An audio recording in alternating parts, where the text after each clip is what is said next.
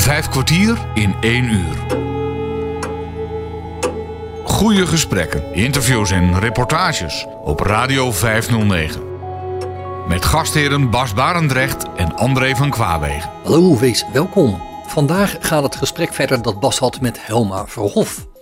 Deze blinde vrouw vertelde de vorige keer dat haar toenmalige vriend Giel vertrokken was naar Mozambique en zij alleen hier in Nederland achterbleef.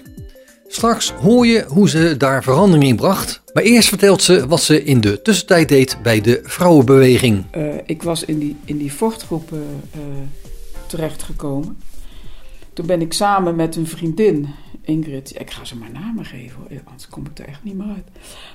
Ingrid zijn wij een handleiding gaan schrijven. Hoe start je vochtgroepen op? Want het idee was dus dat je. Het was een doorgeefsysteem. Dus als jij uh, zelf in een fortgroep had gezeten, dan was het de bedoeling dat je die kennis weer ging doorgeven aan een nieuwe groep. Maar we moesten steeds het wiel uitvinden. Dus Ingrid en ik dachten: weet je wat, we gaan een handleiding schrijven. Dat hebben we gedaan. En in die, uh, in die uh, fortgroepen werd een. Uh, een hoe noem je zoiets nou? Een zelfhulpmethode gebruikt en dat heette co-counseling.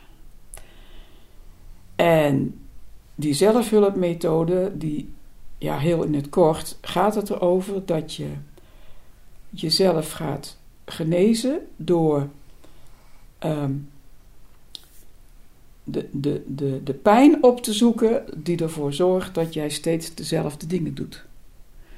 Dus je valt steeds op dezelfde uh, mannen die jou pijn doen. Uh, je, val, je doet steeds dezelfde dingen die uiteindelijk misgaan. En dat komt omdat je de, de, de oorzaak, dus de, daar waar het trauma is ontstaan, dat heb je nooit verwerkt. En wat, en wat, uh, wat doet het leven dan? Het leven uh, reikt jou steeds weer een situatie aan waardoor je het alsnog zou kunnen verwerken. Maar als je dat dus niet doet, dan blijft dat zich herhalen. Altijd, ja. Altijd. Nou, het co-counselen is een, een heel uh, uh, systeem, ja, een, een, methode, waarmee je die pijn opspoort. Van nu naar terug, terug, terug, terug, terug. Tot het je misschien lukt om de allereerste pijn op te pikken. En daar de angel eruit te halen. Nou, dat ben ik gaan doen. En op een gegeven moment ook de, de opleiding gaan doen om daar trainer in te worden. En zo werd ik co-counsel trainer. Dus ik heb ook groepen, nou toch wel, groepen van 12, 14 mensen. Samen met, ja, onder andere Ingrid en uh, nog andere mensen. En dat doe je natuurlijk met z'n tweeën. Dat doe je niet alleen. Ja, nee. En uh, in die tijd uh, het, het deden we dat. Dat was eigenlijk wel heel leuk. En had je allemaal kussentjes en die lagen in een kring. En dan zat je in die kring en dan, dan ging je aan het werk met elkaar. En dan ging ik een bepaald deel uitleggen. Hoe dat moest, hoe dat werkte. En dan zei ik tegen ze van, uh, het is heel handig als jullie even een geluidje maken als je het snapt. Want als jullie knikken, dan kan ik dat niet waarnemen. Nee. En dat was dus altijd, bij elke groep, altijd even die hobbel. Altijd even die hobbel. Oh jee, uh, nu moeten ze even aan mij gaan wennen. Want ik kan niet kijken. En hoe moet dat nou? En hoe maak je nou contact met iemand die niet kan kijken? Die hobbel was er altijd. Het is onvoorstelbaar. Even die kriebel zo in, in je buik van... Ja. Eh, hoe, hoe ga ik dit doen? Weet je? Ja. Ja. En dat was na een halve dag over natuurlijk. Want dan, ja. Ja, dan was het contact gemaakt en ja. snapten we van elkaar hoe dat... En dat was met die fortgroepen ook altijd. Altijd die hobbel. Ja. Maar op de een of andere manier lukt het mij wel altijd. En dat is natuurlijk ook uh, Kijk, als zo'n groepje de autoriteit geeft, dan kun je hem ook pakken. Ja. Hè? Dus Ja. dat, dat is een wisselwerking. Dus dat, eh, dat lukte me wel. Ja, en toen ging ik naar Mozambique en toen hield dat natuurlijk op. Radio 509. Radio 509. Wat heb je daar gedaan in Mozambique? Nou, niet zoveel. Er viel niet zo heel veel te doen. Maar zo af en toe was er een klusje. hoor. Want eh, Giel die werkte op eh, het ministerie van Gezondheidszorg. Saoed. ministerie dat Saoed. Portugees. Ja. Nou, ik verstond geen Portugees en ik sprak het ook niet. En eh, wij hadden buurkindjes. En van die buurkindjes leerde ik eh, liedjes, liedjes zingen. En eh, ik, ik kon sommige dingen vertellen in de tegenwoordige tijd. Er waren een paar werkwoorden die ik kon vervoegen. oh, help, zo moeilijk. Maar ja, dan was er een een of andere klusje van eh stensels rapen, weet je wel. En aan elkaar en dan niet. nou, zo, dat soort klusjes deed ik dan. Ja, maar verder deed ik daar niet zoveel, behalve zijn.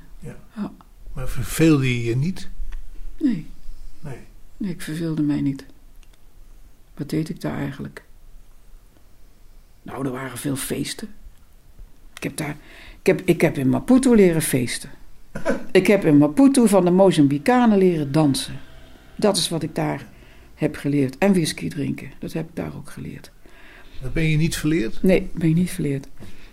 Want rond een uur of vijf, dan komt de whisky op tafel en de ijsklontjes. En dan, ja, dat heb ik daar ook geleerd. Ja. En dansen, oh, echt waar. Die Mozambicaanse vrouwen, dat is echt, dat is geweldig. Weet je, die, die, die, zijn, die zijn groot en die zijn rond. Ja. En dan was er weer zo'n feest. En dan eh, en muziek. En ik was natuurlijk, ja, toch ook wel verlegen. Maar aan de kant zitten, dat zat er niet bij. Dan werd je gewoon van de kant geplukt. En dan die vrouw, hè, nou, twee armen om je heen, zo. Hè. Ja. En dan, kon je, dan kroop je zo heerlijk tegen ze aan. Zo. Die, die, die, die warme buiken en die, en die heer, warme borsten zo. En dan dansen. Hè. Ja. En na- Ze namen je gewoon mee in die, in die heupbewegingen. Dat was zo Je kon niks anders. Dat was zo fijn. Ja. Ja. Ja, dat was heel erg leuk. Ben je later nog wel eens teruggegaan om dat weer eens te ervaren? Naar Mozambique? Nee, ik hoef er ook nooit meer naar terug. Naar heel Afrika niet. Nee, ik wil er nooit meer iets mee te maken hebben. Waarom niet? Zo, zo treurig. Ja, nou, dat is niet helemaal waar. Want ja, ik ben natuurlijk eh, later in Rwanda terechtgekomen. Eh, Mozambicanen, die- zijn wel heel eh, stevig. Dat is een trots Volk. trots volk, jawel. En die dansen ook. En, en die hebben niet te eten, maar ja, ze dansen, ze dansen en ze zingen. Ja. Weet je, dat. Dus dat was wel, wel heel bijzonder.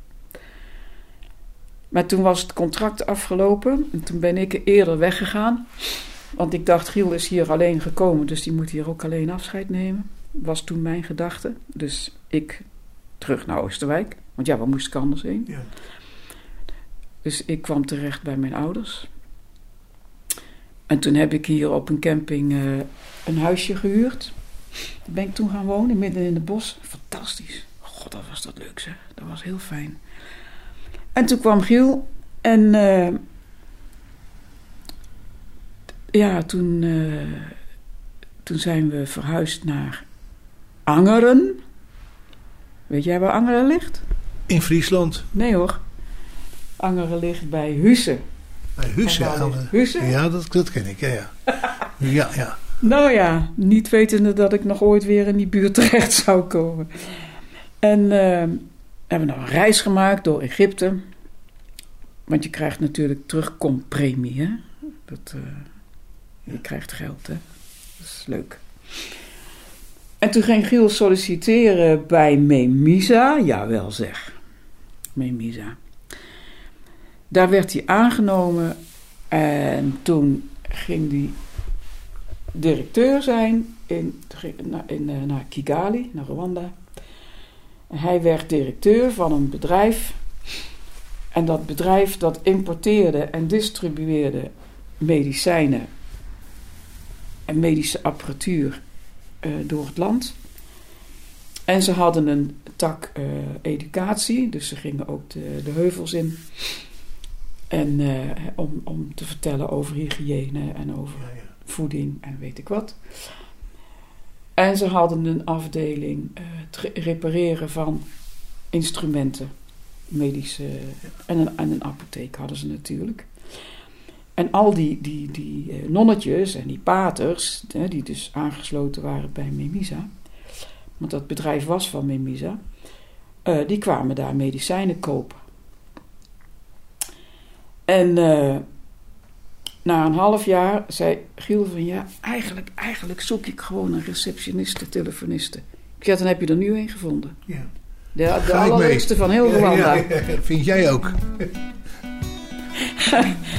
dus dat ben ik gaan doen. Nou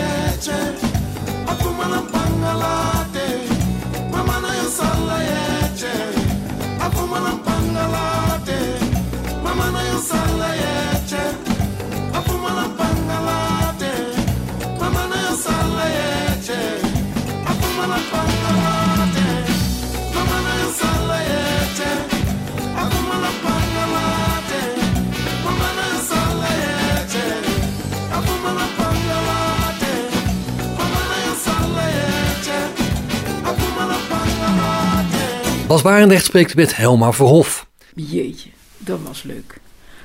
En wat was er leuk aan? Ja, dat, die, dat je. Ik hoefde dus alleen maar te zijn. En daarmee was ik, was ik al een voorbeeld. Ik hoefde verder niks meer uit te leggen. Weet je, want. Nee. Ik. eh,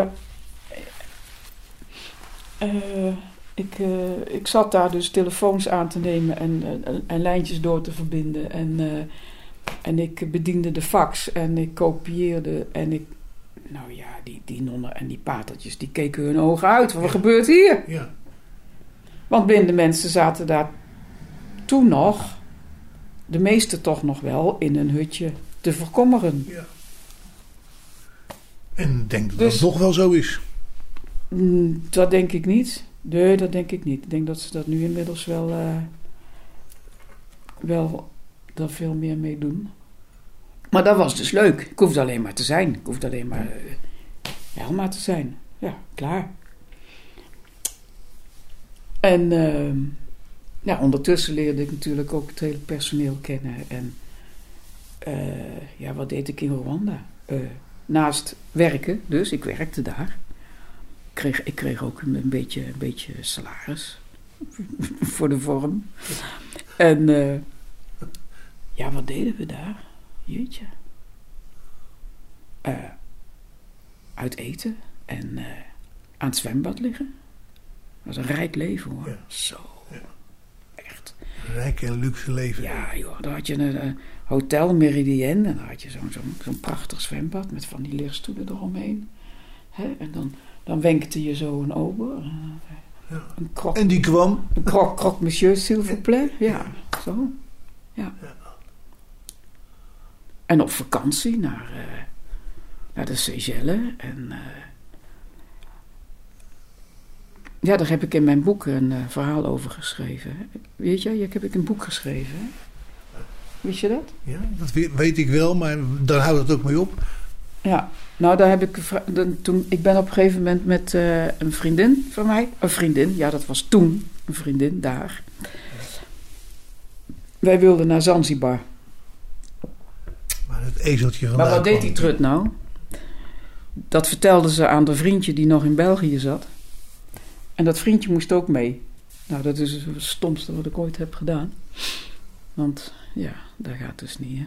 Je, je, kunt niet je kunt niet op reis met twee mensen die elkaar maanden niet meer hebben gezien. Dat gaat niet goed. Nee. Dus, ehm, maar uiteindelijk zijn we wel in Zanzibar terechtgekomen. En eh, later op eh, Prison Island. En op Prison Island zei ik tegen die twee mensen: luister eens, ik ga terug naar Kigali, want dit is niet meer te doen. Ja, maar hoe dan? Ja, hoe dan? "Eh, ik ga terug. En hoe? Dat gaan we met elkaar bedenken. En ik wil dat jullie mij daarbij helpen. En eigenlijk waren ze daar stiekem al lang blij mee dat ze van me af waren. Maar dat zeiden ze niet. Want dan konden ze, konden ze hun, hun gang gaan natuurlijk. En eh, Vera heette zij, die, ja, die, die, die zat daar heel, heel lastig tussen. Want ja, ze wilde natuurlijk heel graag met mij, maar ook met haar lieveke. Hè? Ja, Ja. lieveke. Nou, het was niet zo'n lieveke, maar in ieder geval. Eh, toen hadden we bedacht dat zij zouden met mij eh, even nadenken, van Zanzibar eh, de oversteek maken eh, naar Mombasa. In Mombasa vliegen naar, naar Arusha, denk ik. Dus de, aan de voet van de Serengeti, hè? Arusha. En ehm, daar zouden ze mij op een taxi zetten. Maar ik, ik moest dus, ik moest terug naar Nairobi. Want ik moest vanuit Nairobi terugvliegen naar Kigali. Dat was het ticket. Oké. En ik, echt, ik weet niet meer, ik kan het niet meer terughalen hoe ik dat ticket heb verzet. Wie dat heeft gedaan. Of hoe, hoe ik dat voor elkaar heb gekregen, dat weet ik niet meer. Vijf kwartier in één uur. Maar ik ben dus tot met die taxi alleen Want ja, zij konden niet meer verder met mij mee. Eh, ben ik in de taxi gaan zitten naar de grens met Kenia. Daar heeft die taxichauffeur mij over de grens gebracht met mijn rugzakje, want ik had alleen maar een rugzak. Ja. Met een eh, rugzak met een matje. Een rugzak met een matje. En ik had een blik perziken gekocht. Ik denk, dan heb ik iets te eten en iets te drinken. Waar ik dan ook terecht kom.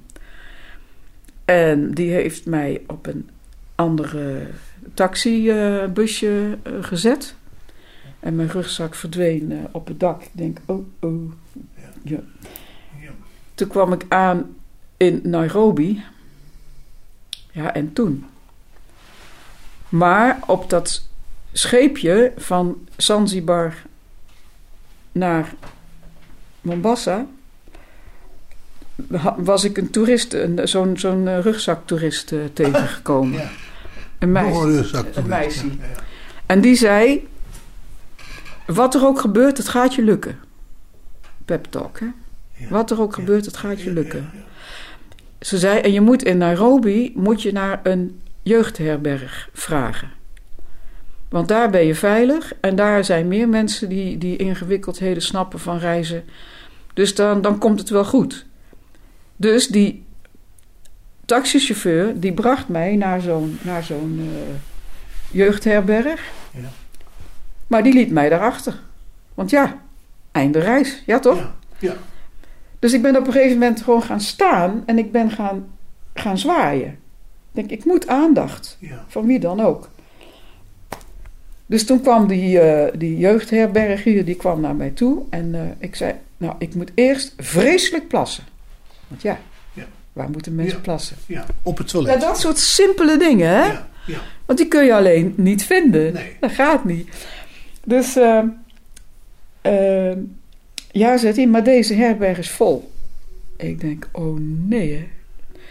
Maar ik kan je naar een andere brengen. Dus ik met die man mee, lopen, lopen, lopen, lopen. En ik kom in die andere eh, jeugdherberg en die was ook vol. Ik zei, wacht even. Ik zei, ik heb een matje. Kan ik ergens op de grond slapen? Ik heb een matje, ik heb een slaapzak. En eh, Voorzie in mijn eigen ik, behoeften. ik heb verder niks meer nodig. Nou ja, die, kennelijk snapte die man dan ook wel van ja, dit, dit, dit kan zo niet verder. Dus ik mocht daar blijven. Dus eh, ik mijn matje uitgerold en mijn eh, blik met perziken opengemaakt. En eh, Wat te drinken en te eten. ik was na die reis eh 4 kilo afgevallen. Ja. En eh, toen ontmoette ik daar twee ja, van die, van die rugzakreizigers, hè, Amerikanen. En eh, ik zei van, mag ik met jullie morgen vroeg mee ontbijten? Ja, dat was prima. Nee, dat was goed. En eh, nou, dan krijg je dus verhalen van waar woon je, waar kom je vandaan, eh, waar ga je naartoe, eh, nou zo. Ja, als we dan in, in Rwanda komen, dan, ja, dan komen we wel even langs. Dat hebben ze ook gedaan, maar toen was ik er niet. Oh. En ehm, eh, dus de volgende ochtend, ik denk ja, maar hoe kom ik nou op dat vliegveld? Ik zei nou, dan, eh, dan neem ik wel een taxi. Nee, zei die herbergier, dat gaan we helemaal niet doen. Want die eh, taxichauffeurs die zijn niet te vertrouwen. Ik regel voor jou een taxi. Dus dat heeft hij gedaan. En die chauffeur die, eh, die blijft bij je tot je bij de douane bent.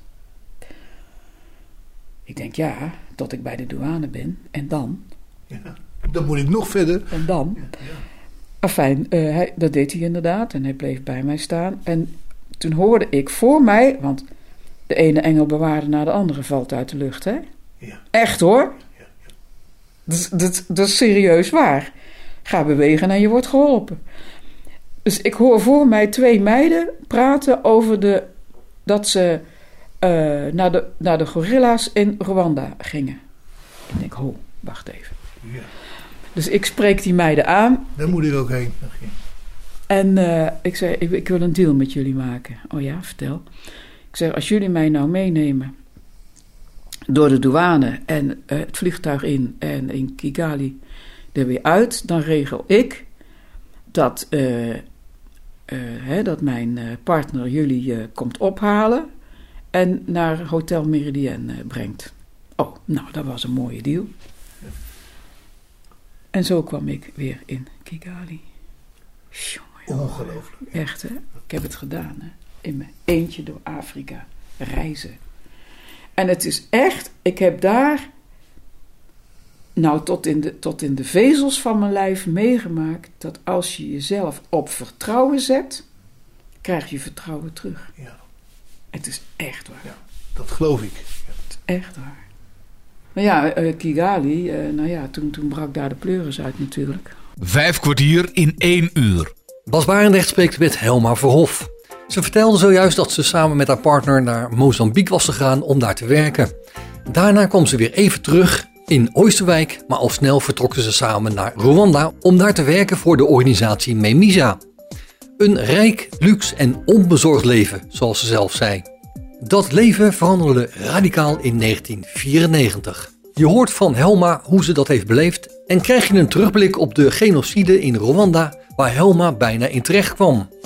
Deze terugblik was te zien op dinsdag 23 juni 2015 bij het NOS Nieuws. Op Radio 509. Nog maar een paar plaatsen in Rwanda herinneren aan het gruwelijke bloedbad dat plaatsvond. Hier in het dorp Nyamata liggen duizenden doorboorde schedels in rijen naast elkaar. Het is maar een fractie van het totale aantal slachtoffers van de genocide. Tijdens de massale slachtpartijen tussen april en juli 1994 zijn honderdduizenden mensen vermoord. Mannen, vrouwen en kinderen. Meer dan een miljoen, zegt de huidige regering van Rwanda.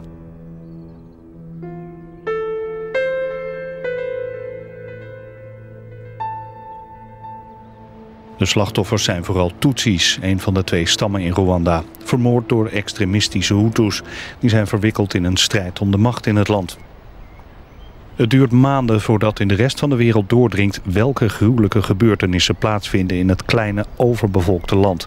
Maar er zijn al voor de massamoord signalen dat het vreselijk mis zou gaan. De slachtingen zijn lang voorbereid door de Hutu-extremisten... die al voor het moorden via de radio haat zaaien tegen de Tutsi-bevolking. Vanwege de spanningen is er een kleine VN-macht in Rwanda, maar die heeft een beperkt mandaat en moet machteloos toezien hoe het land langzaam afglijdt. De Hutu-milities leggen zwarte lijsten aan van Tutsis en gematigde Hutus en ze plunderen wapenopslagplaatsen. Dus we hebben het eigenlijk met ledenogen moeten zien gebeuren dat na een aantal dagen uiteraard de partijen waren geïnformeerd dat wij dat wisten.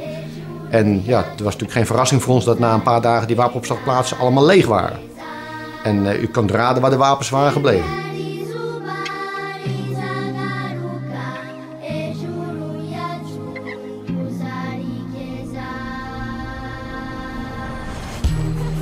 Rwanda, Rwanda, yeah, yeah. Rwanda, Rwanda. They said many are called, a few were chosen, but I wish some wasn't chosen for the blood spilling of Rwanda. eh. They said me shocky, shocking up then they go. Thrown in the fire, but you never get burned. But I wish some didn't get burned in Rwanda. eh. They said the man is judged according to his works. So tell me, Africa, what's your worth? There's no money, no diamonds, no fortunes on this planet that can replace Rwanda, Rwanda, Rwanda. Yeah. These are the cries of the children. Yeah.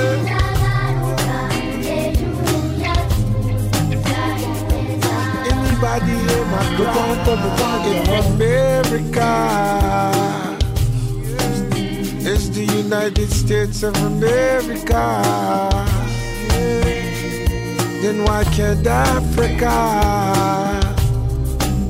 be the United States of Africa? Rwanda, Rwanda. And if England is the United Kingdom, And why can't Africa unite all the kingdoms and become the United Kingdom of Africa? Rwanda, Rwanda, Rwanda, Rwanda. Yeah. Yeah. These are the cries of the children.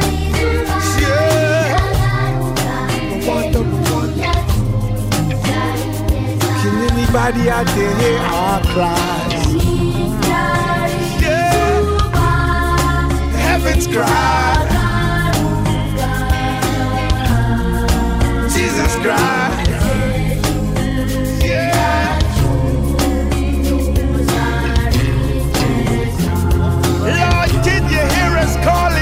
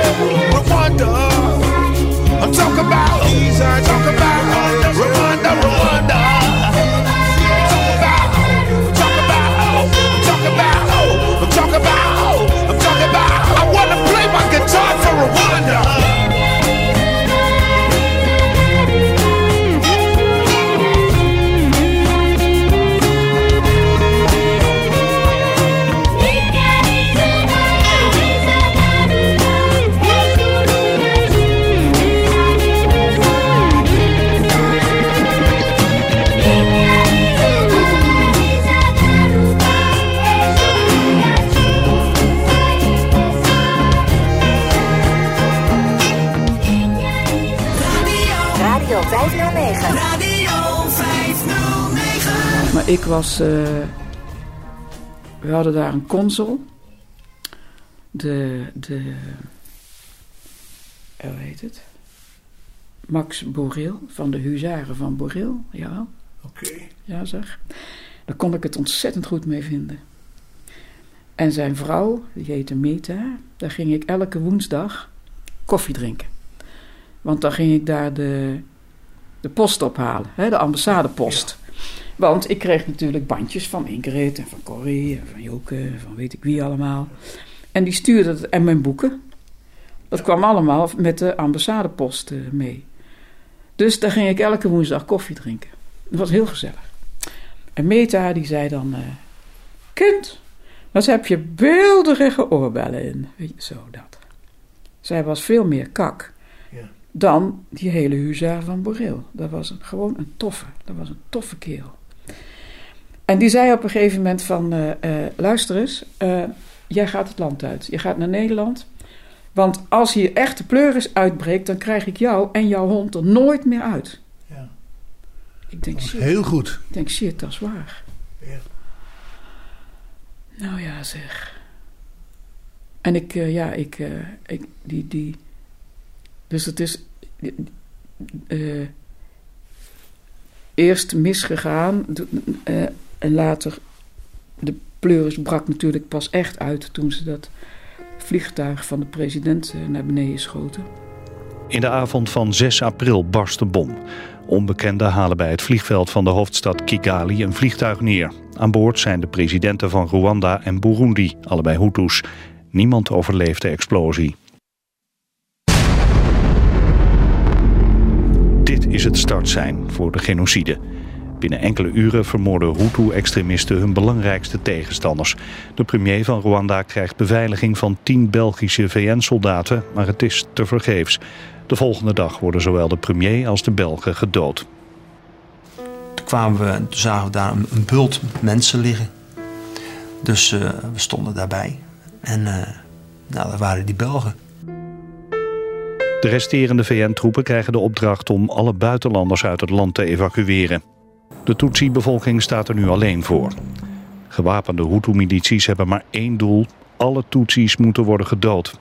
Met vuurwapens, messen en landbouwwerktuigen trekken ze het land door. Tutsis worden bijeengedreven en genadeloos afgeslacht. Sommigen weten te vluchten of zich te verstoppen. Maar honderdduizenden Tutsis en gematigde Hutus komen al in de eerste weken om het leven. Veel van hen worden met kapmessen gedood. Vaak door hun eigen buren en dorpsgenoten. Honderden lichamen die stroomden in de grensrivier. Uh, sommige zonder ledematen of zonder hoofd. Als de eerste berichten van de gruwelijke wreedheden naar buiten komen... reageert de wereld verbijsterd. Maar de internationale gemeenschap grijpt niet in. Tot grote afschuw van Jan Pronk, op dat moment minister van Ontwikkelingssamenwerking. Hij is de eerste buitenlandse hoogwaardigheidsbekleder die tijdens de genocide naar Rwanda komt. En de ellende die ik toen heb gezien eh, staat nog steeds op mijn netvlies. Dat was terreur, uh, dood en verderf. Intussen zijn Tutsi-rebellen vanuit Oeganda het land binnengevallen om de Hutu-milities te verdrijven. Paul Kagame is een Tutsi en in die tijd leider van de rebellenbeweging RPF. Pas als hij de macht verovert, komt er een einde aan de genocide. Pronk neemt dan een belangrijke beslissing. Nederland moet Kagame grootschalige hulp gaan bieden, vindt hij. Ik had een heel goed contact met Kagame. Ik heb hem heel veel gesproken. Wij kunnen je helpen eh, met het verzorgen van de gevangenen. Er zaten op een gegeven moment 100.000 mensen gevangen. Dat waren dus de genocidairs. Of degenen die beschuldigd waren van genocide. Ik heb vanuit ontwikkelingsgelden een gevangenis gebouwd. En we hebben geholpen met de opbouw van een rechtssysteem. Het moest helemaal opnieuw beginnen.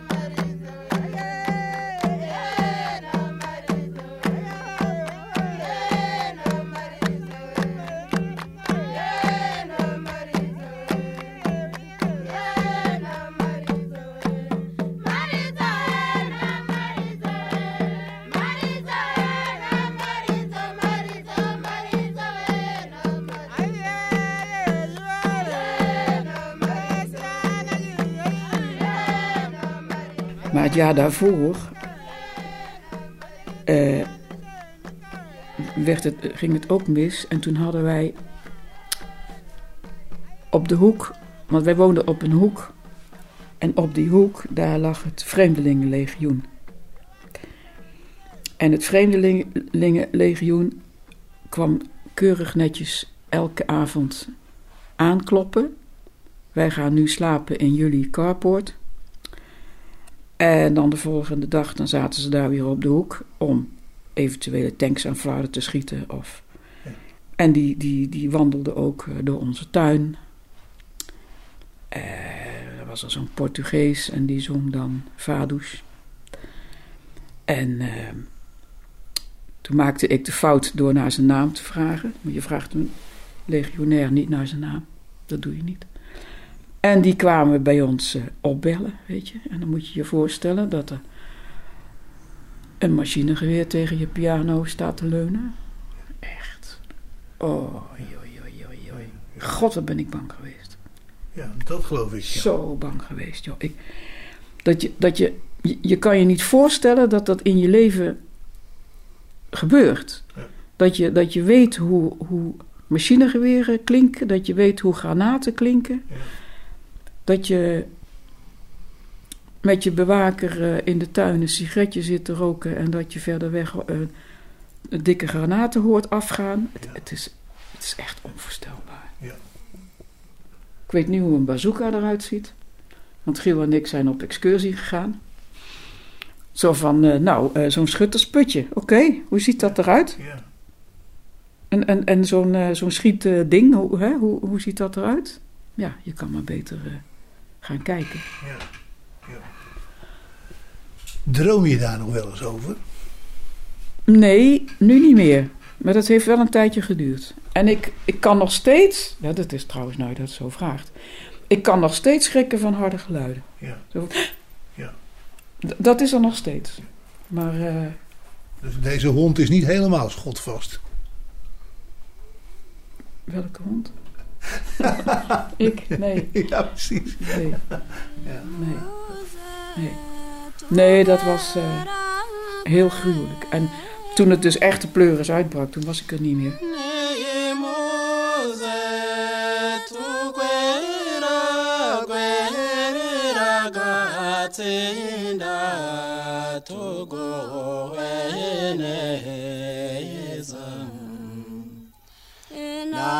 buraka nana atuma furawe na buraka nana atuma kandi ngonye etomere bobere igihe furawe nimutumeyo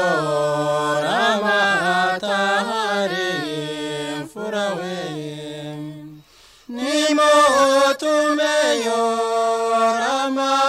ramatarari kubwaromo ende niyagerayo mfura wenyu nimutumeyo napadiriye mfura wenyu nimutumeyo napadira likwera chakoro moremo weje hohogo furawe nimutumeyo naradiyo furawe nidutumeyo naradiyo likwakokanaga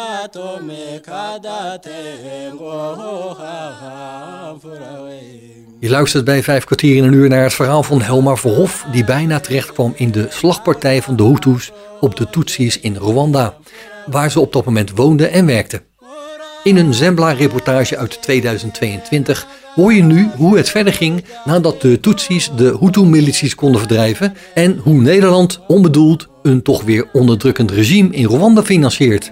In de afgelopen decennia heeft Nederland honderden miljoenen overgemaakt aan Rwandese doelen. We willen precies weten hoeveel daarvan aan Rwandese rechtbanken en gevangenissen is betaald. Daarom vragen we het ministerie van Buitenlandse Zaken om een lijst met alle bedragen die daaraan zijn uitgegeven. Het gaat in totaal om bijna 140 miljoen euro. En zo bouwt Kagame sinds 2000 president voor Rwanda met Nederlandse steun aan een nieuwe rechtsstaat waar eenheid en vrede heersen. Sterk en succesvol. Althans, zo lijkt het aan de buitenkant. Maar in de loop van de jaren groeit de kritiek op dat nieuwe Rwanda. De rapporten over mensenrechten stapelen zich op, want ook Kagame's Tutsi-soldaten zouden bloed aan hun handen hebben. In 1995 slachten ze duizenden Hutus af in een vluchtelingenkamp. Dat er tienduizenden Hutus zouden zijn vermoord, wordt door het regime betwist. Ja, natuurlijk. Alles wordt betwist. Alles wat uh, het RPF beschuldigt van misdaden tegen de mensheid, wordt ontkend. Hè? Maar hier gaat het over massale slagpartijen van Hutu. Kagame's reputatie wordt steeds bedenkelijker. In 1996 valt hij Congo binnen. Daar zijn meer dan een miljoen Hutus naartoe gevlucht. Extremisten, maar ook onschuldige burgers die bang zijn voor de wraak van de nieuwe regering. VN-rapporteurs hebben daar onderzoek over gedaan. Dat rapport van meer dan 500 pagina's documenteert in detail meer dan 600 incidenten. Incidenten, dat betekent dan slagpartijen, massale slagpartijen, gepleegd door verschillende groepen, hè, ook door het Rwandees leger. Het rapport slaat in als een bom. De onderzoekers schrijven dat er zelfs sprake zou kunnen zijn van genocide op de Hutus. Ze dringen aan op juridisch onderzoek. In 2020 geeft het ministerie van Buitenlandse Zaken na een WOP-verzoek vertrouwelijke berichten vrij die door de ambassade zijn verstuurd aan Den Haag. Daarin worden de conclusies van het VN-rapport afgedaan als insinuaties en suggestie. In een reactie zegt het ministerie dat het gaat om de persoonlijke opvattingen van ambtenaren. En dat Nederland het rapport wel degelijk ziet als eerste stap naar de vervolging van verdachten. Maar de hulp gaat door. In de lijst met Nederlandse uitgaven staan opvallend veel bedragen voor trainingen van rechters en advocaten. Robert Krol was president van een Nederlandse rechtbank. In 2014 gaat hij op verzoek van Buitenlandse Zaken naar Rwanda om de overheid daar te adviseren over onafhankelijke rechtspraak. Krol vertrekt vol goede moed. Maar hij komt er al snel achter dat er weinig met zijn adviezen wordt gedaan. Niks. Nee, niks. Op een gegeven moment dacht ik, dit is gewoon bezigheidstherapie. Ik zit hier uh, uh, voor de schone schijn. Ik denk dat Rwanda op papier een rechtsstaat is, maar in de praktijk niet. Is dat ook bekend op de ambassade? Ja, natuurlijk. Echt. Ja, daar, daarvan werd gewoon gezegd, uh, ja, dat klopt. Gewoon niet mee bemoeien. Waarom niet mee bemoeien? We geven heel veel geld aan Rwanda. Nee, niet mee bemoeien. In 2021 wordt een van de bekendste Rwandese mensenrechtenactivisten veroordeeld tot een lange gevangenisstraf. In Rwanda is Paul Rusesabagina schuldig bevonden aan terrorisme. Rusesabagina werd bekend door de film Hotel Rwanda. Rusesabagina gebruikt zijn heldenstatus om kritiek te uiten op het regime van Kagame. Fellow Rwandans, friends of Rwanda and op YouTube vinden we inderdaad een video waarin Rusesabagina zijn steun uitspreekt voor de gewapende strijd tegen het regime van Kagame. The time has come for us to use any means possible to bring about change in Rwanda, as all political means have been tried and failed. Rusesabagina mag niet zelf zijn advocaat kiezen. Hij krijgt geen toegang tot zijn volledige dossier en ontlastende verklaringen worden door de rechters genegeerd. Ze veroordelen hem tot 25 jaar gevangenisstraf. Politici uit de Verenigde Staten, Groot-Brittannië en België uiten stevige kritiek op het proces. Nederland zegt de zaak nauwgezet te volgen, maar heeft Rwanda tot nu toe niet in het openbaar veroordeeld. Ik geloof dat niemand meer een, een politiek neutraal proces krijgt in Rwanda. De mening van Jan Pronk over zijn voormalige vriend Kagame is de laatste jaren radicaal veranderd. Hij is toch een, ja, een, een, een despoot geworden. Ik stel dus dat de door Nederland opgebouwde rechtsstaat de toets der kritiek niet meer kan doorstaan. Rechters staan onder druk, getuigen staan onder druk. Het is buitengewoon treurig dat dat onvoldoende goed is begeleid. En de verantwoordelijkheid ligt bij degene die de beslissingen nemen. En dat is dus de top in Den Haag. Als men zou optellen wat Nederland allemaal aan bilaterale hulp aan Rwanda gegeven heeft de laatste 25 jaar. Het perspectief dat dit verloren geld is, wil je gewoon niet onder ogen zien. Dus met andere woorden, dit moet lukken. Dit moet een succesverhaal zijn en blijven. En alles wat afbreuk doet aan dat prachtige beeld van het succesvolle Rwanda, kan je gewoon zelfs niet in overweging nemen. Tijdens het staatsbezoek in 2015 laat Paul Kagame weten dat hij vanaf 2020 geen geld meer nodig heeft van Nederland. Het ministerie van Buitenlandse Zaken zegt dit jaar te stoppen met de financiering van de justitiële sector in Rwanda. Vijf kwartier in één uur.